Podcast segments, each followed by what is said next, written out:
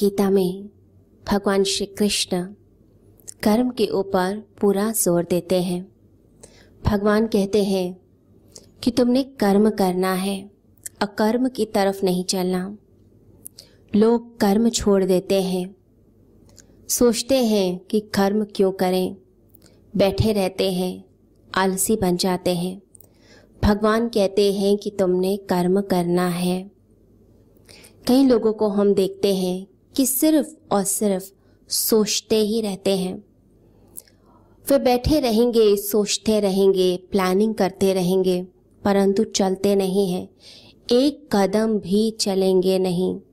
सिर्फ़ बैठे रहेंगे प्लानिंग करते हैं। या चर्चाएँ करते रहते हैं, आत्मा परमात्मा की बातें करते रहते हैं। कौन सी ध्यान की विधि अच्छी है? कौन सी गुरु ने क्या कहा है? किसको अपनाना चाहिए? बहुत सारी चर्चाएँ होती हैं, लेकिन एक कदम भी वो चलते नहीं हैं। सिर्फ़ सोचने से हम मंजिल तक नहीं पहुँचते। इस चीज़ को हमें याद रखना है। अगर हमें मंजिल तक पहुँचना है तो हमें कदम तो बढ़ाने पड़ेंगे, चलना तो पड़ेगा, कर्म तो करना ही पड़ेगा, बिना उसके कुछ भी नहीं हो सकता। महावीर का बड़ा ही प्रसिद्ध वचन है कि जो चल पड़ा, वो पहुँच ही गया।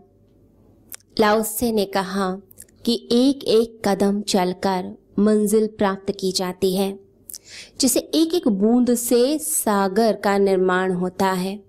एक एक कदम एक एक इंच चलते हुए आप मंजिल के, अपनी डेस्टिनेशन के पास पहुँच जाते हैं, अपने गंतव्य तक पहुँच जाते हैं। परंतु चलें तो सही। लोग तो पहले ही हार मान कर बैठ जाएँगे। सोच सोच के भी कई लोग थक जाते हैं। बैठे बैठे सोचते रहते, थक जाते हैं, हार मान जाते हैं, निराश हो जाते हैं। चीन की एक बड़ी ही प्रसिद्ध कथा है कि एक व्यक्ति तीर्थ यात्रा पर जाना चाहता था। बहुत से लोगों को देखता कि वो तीर्थ स्थान पर जा रहे हैं, बहुत से यात्रियों को देखता। उसके घर के पास ही वो स्थान था। सिर्फ़ तीन या चार घंटे की दूरी थी। दस से पंद्रह मील का सफ़र था। वह सोचता रहता लोगों को जाते देखकर। नीचे घाटी में उसका मकान था, उसकी दुकान थी और दूर पहाड़ तक जाना था। तो यात्रियों को सौदा बेचता था, सामान बेचता था, उनसे बातें करता था। ऐसे करते करते उसकी काफ़ी उम्र निकल गई। सोचता ही रहा सोचता था, मेरे तो घर के पास ही है। लोग तो पता नहीं कहाँ से दूर दूर से आते हैं। वर्षों की यात्रा करके आते हैं। मेरे तो घर के पास है, मैं तो पहुँच जाऊँगा। मुझे कितनी देर लगेगी?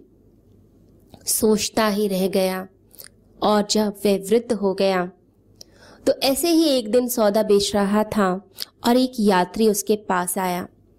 यात्री ने सामान लिया और पूछा कि क्या आप भी गए हैं उस तीर्थ यात्रा पे तीर्थ स्थान पे आप गए हैं, देखा है आपने, दर्शन किए हैं? तो वह व्यक्ति बोला, वह दुकानदार बोला कि मैं तो सोचता ही रह गया